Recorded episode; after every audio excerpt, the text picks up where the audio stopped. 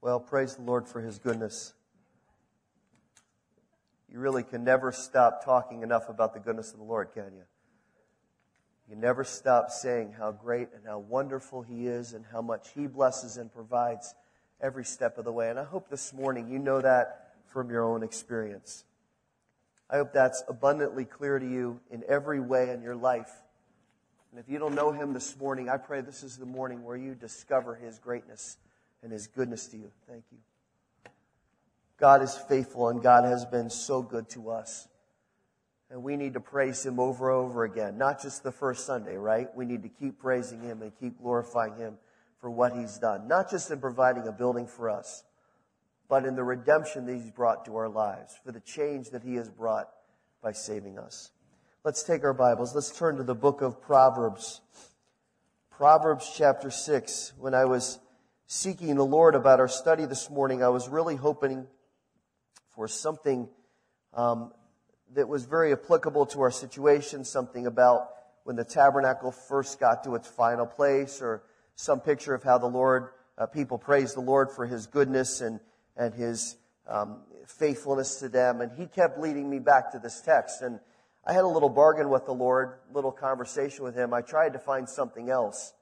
And I kept saying, well, Lord, I, I want to look at that passage where they brought the tabernacle in and they, and they kind of established it, and he kept bringing me back to this. And the more I studied, kind of concerned at first that this might be in some ways heavy or negative, the Spirit really taught me.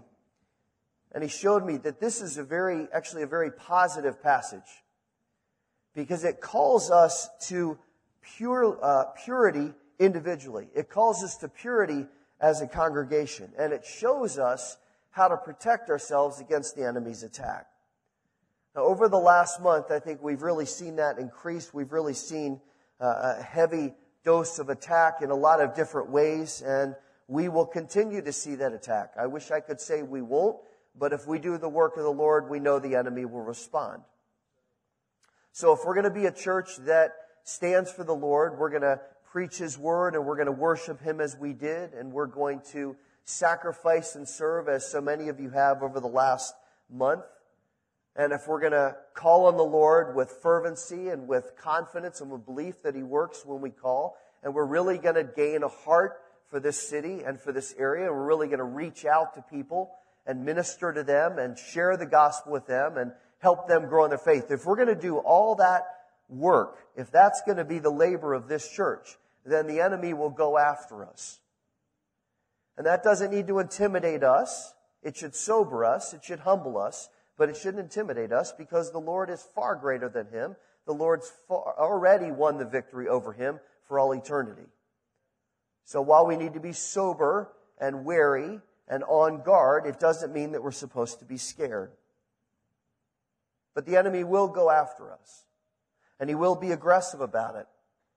And he'll try to divide us, and he'll try to dissuade us, and he'll try to discourage us, and distract us, and cause doubt about God's provision.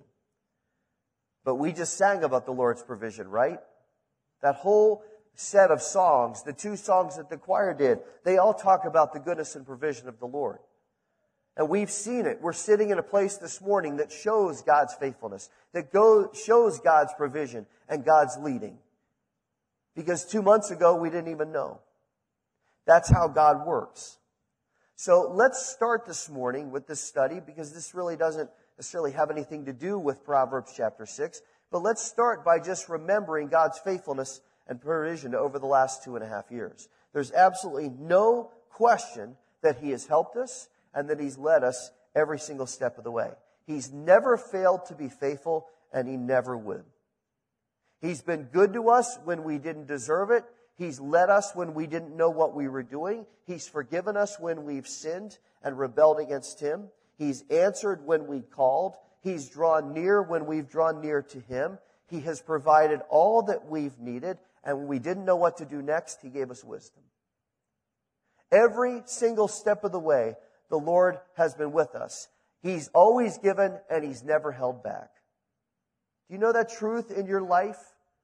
Do you realize that every morning I have to remind myself of that? God has never failed to give. He has never held back. He's never said, I've given enough to you. What more do you want?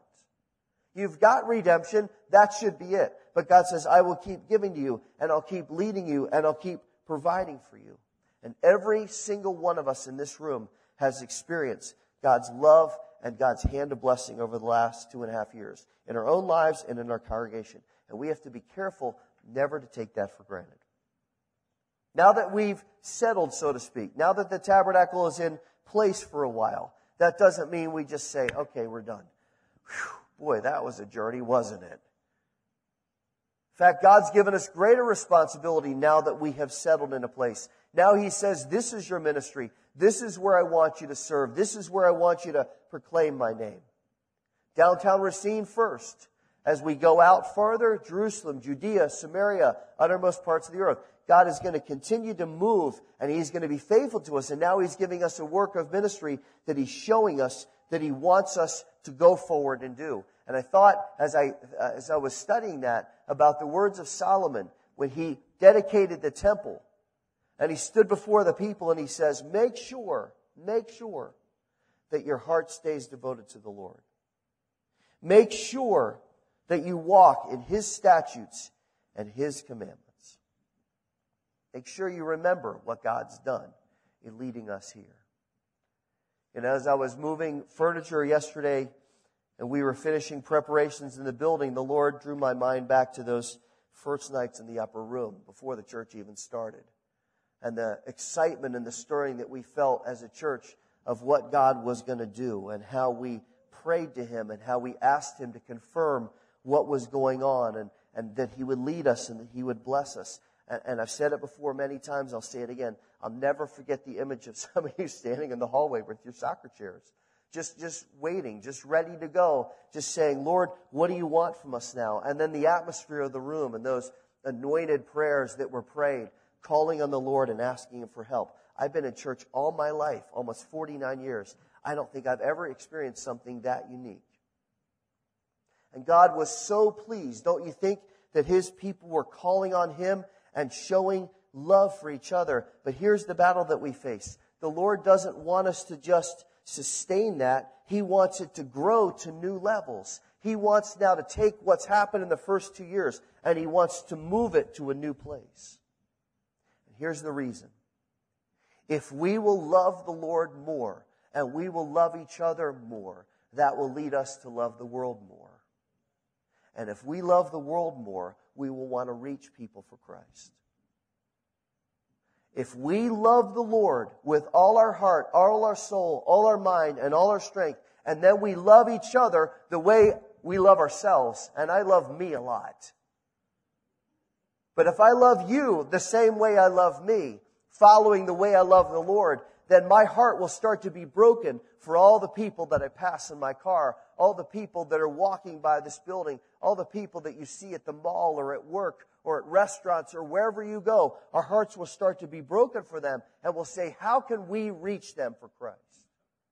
But it starts with loving the Lord and loving each other. And when that happens, that will give us a fire for ministry that we have not experienced over the first 30 months A passion for the gospel and a passion for the unsaved and a hunger for the Spirit of God to move in our midst. And the opposite side of that will be the pushback from the enemy, which he will gladly take on. Spirit of God this morning is giving us a passage, and it's a hard passage. But this passage will help us to fight the attack that the enemy is going to launch and has been launching against us it will always start from within. We, we tend to think that the battle for the gospel happens outside these walls, that the unsaved are, are, are attacking us and want to diminish our ministry. But the attack will always start within. We've seen evidence of it over the last couple of weeks. I, I don't know how many times in the last couple of weeks I've heard somebody say, well, there are, there are little rumblings going on, little frustrations, little irritations with each other, and little little, little rubs that we have against each other. And they're being discussed not with the person that's irritating, they're being discussed with somebody else. And then it spreads. So let me say at the outset this morning, the principle that we have established as a church since day one, we say it in membership class, we've said it many times from this pulpit, And I want to reinforce it again because this is the foundation for what we're going to study in Proverbs chapter 6. If you have a problem with any believer in this congregation, you are to go directly to them and talk to them about it. If you and I have a problem, if I have a problem with you, my job is not to go tell somebody else. My job is to come talk to you about it. And if somebody talks to you about a problem with another believer and tries to get your ear or get you involved, you're not to listen to it, whether you agree or disagree. You're to tell them, go to that person, and if you're hesitant, I will go with you, and I will mediate, and we'll pray about it, and we'll find a solution. And if you hear somebody doing this, you're to stop them and follow the same pattern. Why? Because that's Harbor Rock Tabernacle rules? No, that's the Bible's rules. That's what the Bible says to do, and it's the only way to do it. And what's encouraged me is even as I've heard about these rumblings in the past few days, I've seen two examples firsthand of people that have sought direct resolution, and it has brought understanding and reconciliation and peace. Because the Bible always works. Now you say, all right, Rhodes, why do you make a big deal about this this morning? Why, why on our opening Sunday are you preaching about this? Why not talk about something more positive? Well, the simple answer is there are certain things that greatly displease and grieve the Lord, and those things can kill the body. Earlier in the week, the Lord gave me the title, The Assassins, for this message. And even though I resisted it, He kept bringing me back to it because that's exactly what these actions can do in our midst if we allow them. Now, God hates all sin. God loves every sinner, but He hates all sin. But the ones that we're going to look at this morning are especially damaging because we do them to each other, which makes it very important that we understand them and heavily guard against them as a body. So I believe with all my heart that God is not yelling us this morning. He is being very, being very gracious to us because He's warning us and He's encouraging us as a body. Do not let these exist in your own heart or in the congregation. So let's look at them. As loving as God is, and we know He is, love is defined by God. You can't define love without God. As loving as He is, He tells us there are certain things that He despises. Proverbs 6, verse 16. There are six things which the Lord hates. Yes, seven which are an abomination to him. Haughty eyes, a lying tongue, and hands that shed innocent blood. A heart that devises wicked plans, feet that run rapidly to evil, a false witness who utters lies, and one who spreads strife among brothers. My son, verse 20, observe the commandment of your father, and do not forsake the teaching of your mother. Bind them continually on your heart, tie them around your neck. When you walk about, they will guide you. When you sleep, they'll watch over you. And when you awake, they'll talk to you. For the commandment is a lamp, and the teaching is light, and reproofs for discipline are a way of life. Now, go back to verse 16, because there are two incredibly strong words that the Holy Spirit uses here to describe the Lord's attitude and posture toward these seven things. The Spirit writes there are six things that the Lord hates. Actually, there are seven things that are an abomination to him. Now let's define those two words. The first word is hate. Not a word we usually associate with the Lord, but the word in the Hebrew means to intensely detest, to, to, to despise them with great feeling and with great fervor. And then the second word, abomination, means disgusting. So let's read it again with more demonstrative explanations of what it means. He's saying there are seven things that the Lord intensely detests, which are disgusting to him. Now that's shocking language for the God who looked at our sin and said, not, I'm going to condemn everybody to hell because they sinned against me and I can't abide it in my holiness. This is the God who sent his son to die for us, to take my sin and your sin upon himself to be whipped by his creation, to be crucified like a common thief, and to die. And then to rise again and deliver us and say, if you will believe on my name and you will confess your sins, I will utterly remove your sin. I'll redeem you. I'll buy you and you'll be mine forever. It's the same God that's saying that. So we can't say, well, here, this is proof. God, God is full of anger and hate. I knew it. No, God is full of love. But there are certain actions that are disgusting to him. And that should tell us that these seven things are very, very serious. The context of the passage, if you go back to the start of the chapter, is that Solomon is giving wise counsel to his son. Solomon only had one son according to scripture. That was Rehoboam. Rehoboam was not somebody that learned these lessons very well. He was the first king of Judah after the nation split, and Rehoboam was not a man who walked after the Lord. So we don't know if this is a broad metaphor, my son speaking to the whole nation, or whether he's actually speaking to Rehoboam. The point is, he's giving instruction. And it starts in chapter 6 with him warning against laziness and, and spiritual perversion, uh, which he says are the hallmarks of somebody who's wicked. Somebody who devises evil, verse 14 says, and spreads strife. Now, we would hope and, and, and trust that that doesn't describe any of us who as believers. I hope it's never said of Paul Rhodes, somebody who devises evil and spreads strife. Because those actions are not true of somebody who loves the Lord and is convicted about Jesus Christ. And yet, all scripture is given by inspiration of God and is profitable for our teaching, correction, and training of righteousness. So these must be words that we need to hear.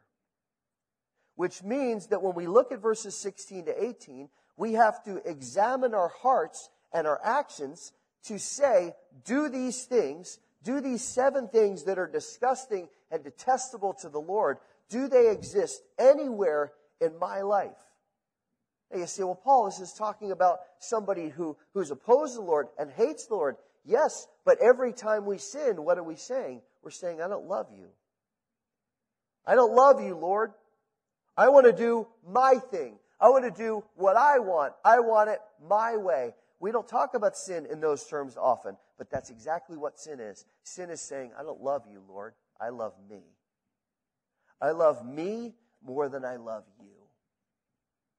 So, if that's what sin is, if that's how we define it in, in kind of everyday terms, well, then when we look at these things, I don't know about you, but I still sin. And I may be forgiven and you may be forgiven and exonerated forever, but until I get to heaven and until you get to heaven, we still have sin. So while this passage is primarily written to people who are evil in their hearts, it's not to say that you and I can't have times where we hold the exact same attitudes or do the exact same actions that are in here. And we know the devil can read. So when he looks at this and he says, God has given me a list of the seven things that he despises. God's given me a list of the seven things that he is disgusted by. Well, let's see. I'm the enemy of those people. Guess what I'm going to go after? Guess what I'm going to promote? Guess what I'm going to try to aggravate in their hearts? And he knows the effect it'll have. It's like a sniper that strikes without warning and does maximum damage. So let's examine them. Just a few minutes each. Let's find out what these are and how we can avoid them. Look at the first thing. The first thing the Lord despises is haughty eyes. Not a word we use a lot. Literally, it means to exalt yourself. The first thing the Lord despises is to exalt yourself. And the text says it's expressed in a proud look. In other words, it has two parts to be self absorbed and to look down on others. Now, isn't it interesting that in the list of the seven things that God says, I hate these things, I, want these nowhere in your life because they disgust me? Isn't it interesting that the first thing that God lists is pride? It's the foundation of every sin, and it's the catalyst for every sin. So it's not hard to understand why it disgusts the Lord so much. I once heard a pastor describe pride as having the scent of hell. And that's true. Pride is what caused the enemy to fall. Pride is what led Adam and Eve to fall. Pride is what has caused every single sin. Pride is what causes conflict among relationships. Pride is what causes us to rebel against the Lord. It has the scent of hell. And it's such a contrast to the humility and the sacrifice of Christ. Because pride is saying, I want to exalt me instead of exalting Christ. Is it any wonder why the Lord hates it? Is it any wonder why the Lord says, I'm going to oppose it? See, pride is so subtle and it's so insidious that a lot of times we don't even realize we're giving into it. But here's the bottom line with pride pride is overvaluing ourselves and undervaluing others, which is a complete contrast to what we're called to do in being loving and humble. And it's why the Lord doesn't like it. So listen, let me tell you, over the next weeks and months, the devil is going to try to stoke our hearts with pride. Individually and as a church, he's going to go after this. He's going to push it. It's going to take on many forms. And we have to be aware of it and we need to guard against it when it even begins to raise its ugly head. Second, the Lord despises a lying tongue. Why? Because God's a God of truth. God is truth. So when we lie, it's a distortion or a denial of the truth. This takes on a lot of forms too deception, fraud, dishonesty. All these things are second on the list. And God says they're an abomination to me. They, they are disgusting to me because nothing is more sacred to the Lord than truth. Jesus himself said, I am truth. Not I have truth or I'm going to preach truth or I stand for truth. He defined himself as truth. So when we don't live by the truth, guess what? We completely devastate our relationship with the Lord because He is truth.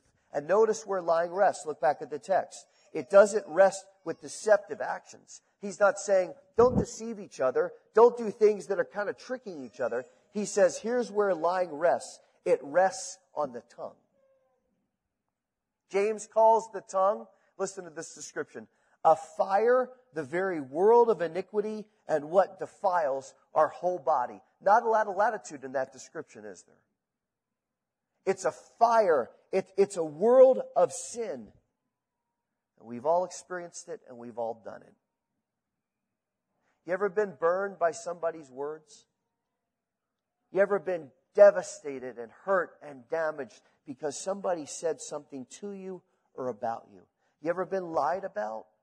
You ever had somebody make, make a statement about you that was just flat out not true and you're trying to defend yourself and nobody's listening? You're, I, I, I, it doesn't even have to be a direct falsehood. It can be something as simple as a suggestion. Oh, I heard that. Or an inference, kind of subtle suggestion that, oh, maybe they did that. Or, or a simple attack on character or on motives that has no truth to it. It's, it's gossip, it's accusation, it's slander, it's implying attention. It all falls under this second category, and it is all destructive. The tongue is slick. The tongue is able to twist things and spin it however we want so we look good and the other person looks bad. And I want to tell you this morning, and I'm going to say it to myself don't do it. Don't fall into it. Don't allow yourself to fall into this trap that the devil wants to do in first stoking our pride and then getting us to say things that we shouldn't say. Third, would you see that the third thing that disgusts the Lord is hands that shed innocent blood? Now, obviously, we have to read that literally, and I would suspect that none of us has been guilty of this one, or we would probably be in jail this morning. We've seen in Revelation that Antichrist, when he comes, that he will take all three of these first values that, that he will be the liar and the deceiver. He'll call himself God.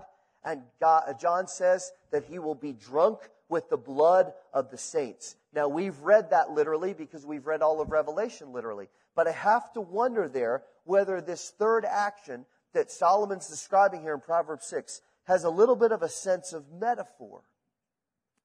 That maybe shedding innocent blood also refers to injustice and relational assault, an attack within our relationships that does incredible harm on the person being attacked. I don't know if you've ever experienced this in marriage or with your kids or at work or with church or family or whatever the case may be, where there was a relentless attack where, where you felt under the gun and, and either you were the one that did it or you were the one that received it, and you felt wounded and, and just uh, affected by the, by the force of the attack. Now, when we put it with the first two, look back at those, uh, uh, exalting yourself and a lying tongue, then we have to say, how many times have I lashed out at someone out of pride or said something false about them or tried to do some damage to them because either they hurt me or I just felt like it. I'm just going to go after it or I'm going to exalt myself. So I'm just going to say something that will hurt and it will do a little damage. And you know what? I can live with that. Boy, that's a bad place to be, isn't it? I can live with it. I know what I'm doing and I'm going to do it anyway. Look at the fourth thought.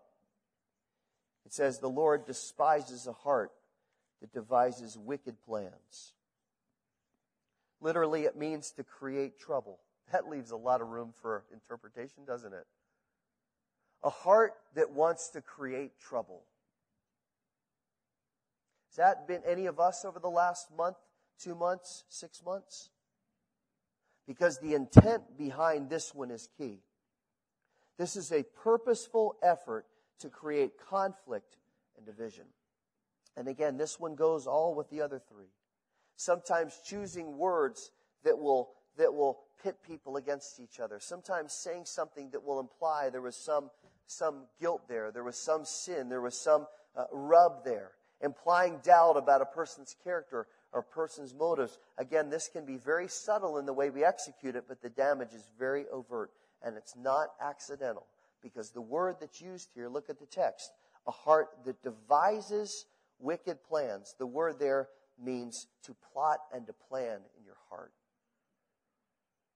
Whether it's out of coveting, whether it's out of jealousy, whether it's out of desire for attention, whether it's out of revenge, whether it's just being mean. This is where our heart plans ahead. How am I going to do this so I get the maximum effect to damage that other person and to exalt myself? And then fifth, I know this is all happy, right? Fifth, look at it, are feet that run rapidly to evil. The implication here is that someone sees how they can leverage trouble and then they quickly embrace the plan. The word rapidly implies the person's impatient. I'm not going to think through this. I'm certainly not going to pray about it because if I pray about it, I know what the Lord's going to tell me to do. So I'm not going to do that. I'm just going to act in the moment and then I'll justify it on the backside. You ever done that? Don't raise your hands. Yes, you have. I, I think I'll, I'll hit a little bit. I'll attack a little bit. I'll say a little bit. I'll jump into the situation a little bit and then I'll bob out and, and, I'll, and I'll know what I'm doing, and I know the Lord's probably not pleased with it, but does He know how much I've been hurt? Does He know what I'm feeling? Does He know how I need to be seen or I need attention? So, so I'm just going to go in and do a little damage and step out, and God will forgive me. He will forgive you, but He's going to be disgusted. Because He says, I hate this. I hate it when we uh, he's saying to us, I hate it when you run rapidly to sin. When you go after it.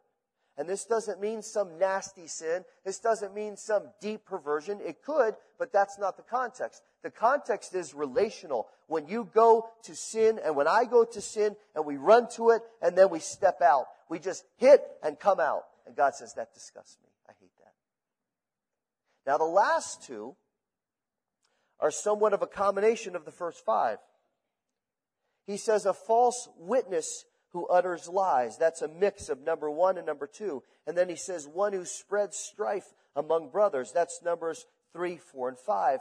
But, but just because they're a summation, don't glide past them, especially number seven, because they show the assassination potential of our attitudes and our actions. Now, Solomon knew all about the dysfunction of family. David was a great king. He wasn't the best father in the world. And Solomon knew the dysfunction of his family, from the relationship that David had with Bathsheba to the whole mess with Amnon and Tamar and Absalom and the rebellion of his half brother and trying to take the kingdom by force. Uh, Solomon knew all about it. So he knew the damaging power of words and attitudes and disunity. And that's why when we look at that word there, that, that's so important here at the end of verse 19 is that word brothers. That family uh, reference is significant for us. Because when we see that word brothers, it's not hard to apply this thought to the church family. And listen, Christ died for us. And he said, As my children, you are my body. We are the body of Christ. That's not just some nice concept. We gather and we're this family. It's overword, uh, overused word with church. We're like a family and we're just a body. No, Christ says, You are my body. Now, as my body, he says, I want you to be like minded. Be of one mind. Be of the same mind in Christ. As you're following me, as you're submitting to me, as you're yielding to my spirit, you will have the same way of thinking. Doesn't mean we're all going to agree on everything. Some of you are going to like the Bears. Some of you are going to like the Packers. Some of you are going to like red. Some of you like green. Some of you like the color of these chairs. Some of you don't. They're temporary. There are things we disagree about. That doesn't mean we can't be like-minded because we're like-minded in Christ. But when we have conflict, when we have pride, when there are lies and deception, we're wounding the mind of Christ. I know that's a very surreal concept, but think about it. As his body, we're supposed to have the same brain. It's his brain. And if we don't go by his brain, then we're going by our brain, and there's division. And then he says to us, don't cut and bruise my body. You've already done that once. And yet, when you're divided, when you're attacking, when you're wounding, when you're hurting each other, what you're doing is you are cutting my body. You're wounding me. Now we say, well, Paul, it's just a conflict with another person. No, it's then a conflict with the Lord because we're hurting his body. So now all of a sudden it gets a lot more serious. Because he says, You're members of my body. Some of you are a hand, some of you are a foot, you are a shoulder, some of you are a knee. Every part has a function, every part has a gift, every part is essential.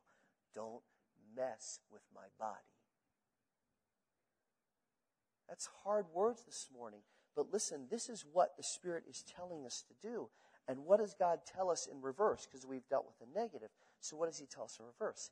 He says, strengthen my body. Build up my body. How? By maturing, by being strong in the Lord, and then by protecting the body against attack, especially internal attack. Listen, I have no question the Lord has led us to this place. I have no question that the Lord is putting us in the next phase of ministry, and it can be undone very quickly by allowing these seven things to exist.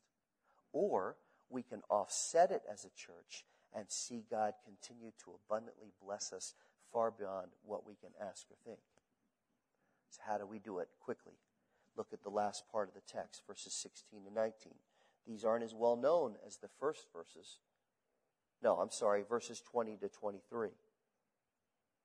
But there's just as much truth to apply here. There are three instructions in verses 20 to 21 three instructions that tell us what to do with this teaching from the Spirit. Essentially, these are the ways that we shield ourselves against these seven killer attitudes and actions. We're instructed to, instructed to observe them, to not forsake them, and to bind them continually on our heart. Start with the last word first.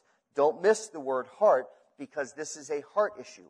This is not a relational issue. This is not, well, you don't know what's going on. This is an issue internally. It starts with the heart. The Bible says, as a man thinks in his heart, so he does. So the heart now is what pours out. The heart is what reveals who we are, and it's revealed in our actions. If we're right with the Lord, these things will be a given. If we're wrong with the Lord, the seven things will come out. So what do we do? First, we start with observing the commandments of the Word. The wor- word there means to watch over and guard.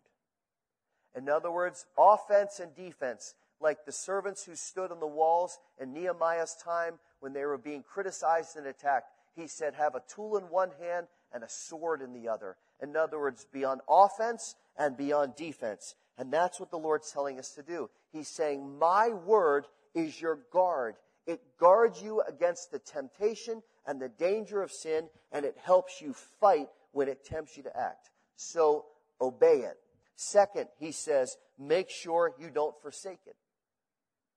Make sure you don't forsake the teaching of the Word. Make sure you don't forsake the teaching of the Holy Spirit. Forsake means to allow it to slip and to abandon it. Abandon it. In other words, it's, it's carelessness and it's callousness.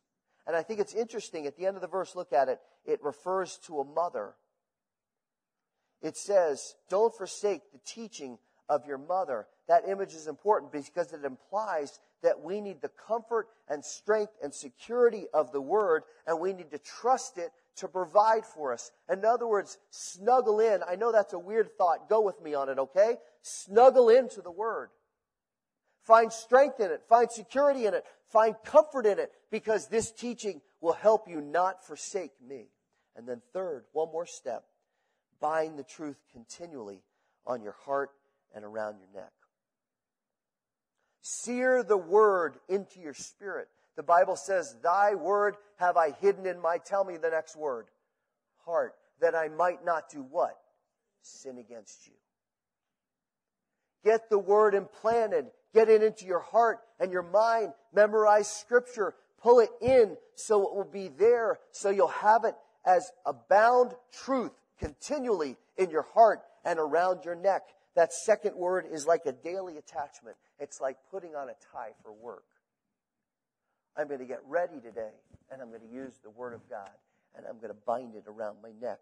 I'm going to make an intentional choice today to show my desire to walk with the Lord. Now, what's the effect of this? We're done. Look at verses 22 and 23.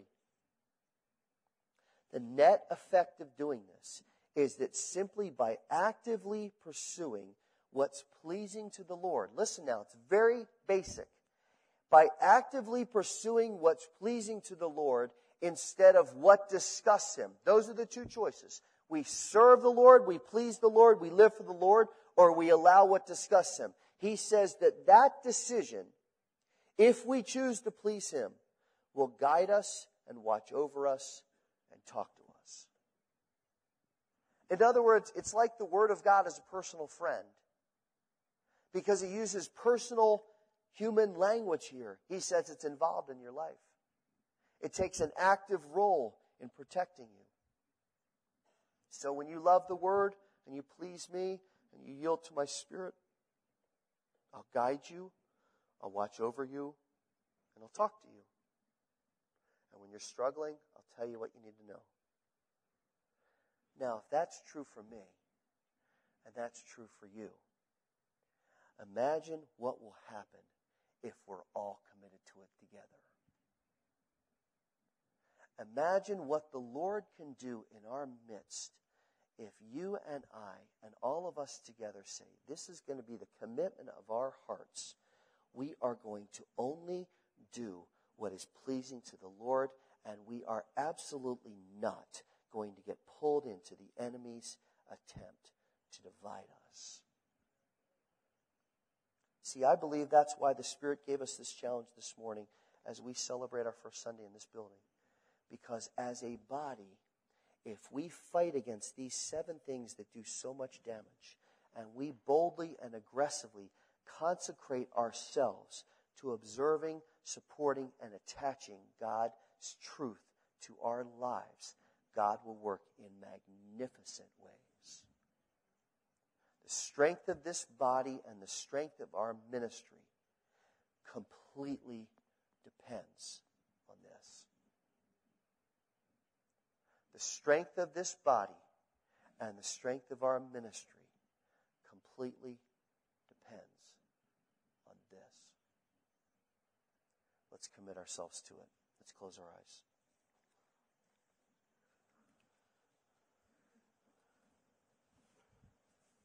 I just want to challenge you.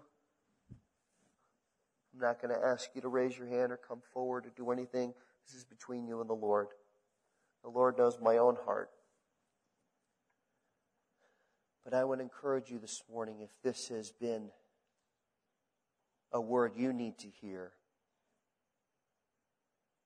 and you feel convicted and you feel a strong need to be cleansed of this because between you and the Lord, a couple of these things have been in your life.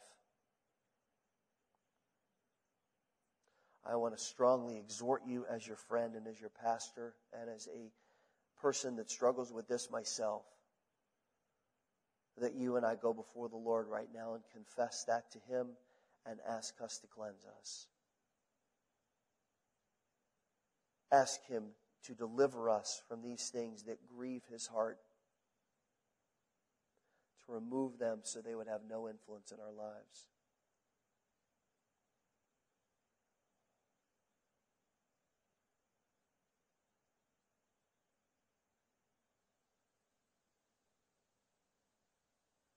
These things will damage us. They'll damage our relationships. They'll damage our marriages and our families. And they'll damage our church. So we need to guard against them. We need to keep each other accountable for them. The Lord will cleanse us of them if our heart is sincere about confessing it to Him. And then I want to encourage you, second, this morning to commit yourself anew. We're coming into summer. It's easy to relax. We're in a building finally. It's easy to relax. We're weary in well doing. It's easy to relax. But we need to commit ourselves anew. To live in a way that is pleasing to the Lord. To have a ministry that is pleasing to the Lord in every way. Because there are plenty of people around us that are dying and going to hell and they need our witness and our example and our love for the Lord exuding from our lives. But that can't happen if we're allowing sin. So I encourage you and I encourage myself this morning commit yourself anew to the Lord. Father, we thank you for what you're doing in our midst. We praise you again and again for your goodness to us and how you have led us. Lord, this is a hard word this morning, and it is a word that every one of us needs to hear. And I pray that we would not be discouraged or disheartened, that we would now instead be challenged and strengthened by the power of your might to put on the full armor of God and to guard our hearts against these things that grieve you so badly. Lord, may they not exist in our lives and may they not exist in this church. We ask you to cleanse. We ask you to convict. We ask you to strengthen us not for our glory, Lord, but for your glory, so we can do the work of ministry effectively without distraction. Lord, keep the enemy far from us, and when he does attack, protect us and help us, we pray. That you would be praised, that your name would be declared in this city and this region, that people would know your greatness and your goodness and your mercy. Father, we thank you for what you're going to do. Continue to work in our lives this week and throughout the days ahead, we pray in Jesus' name.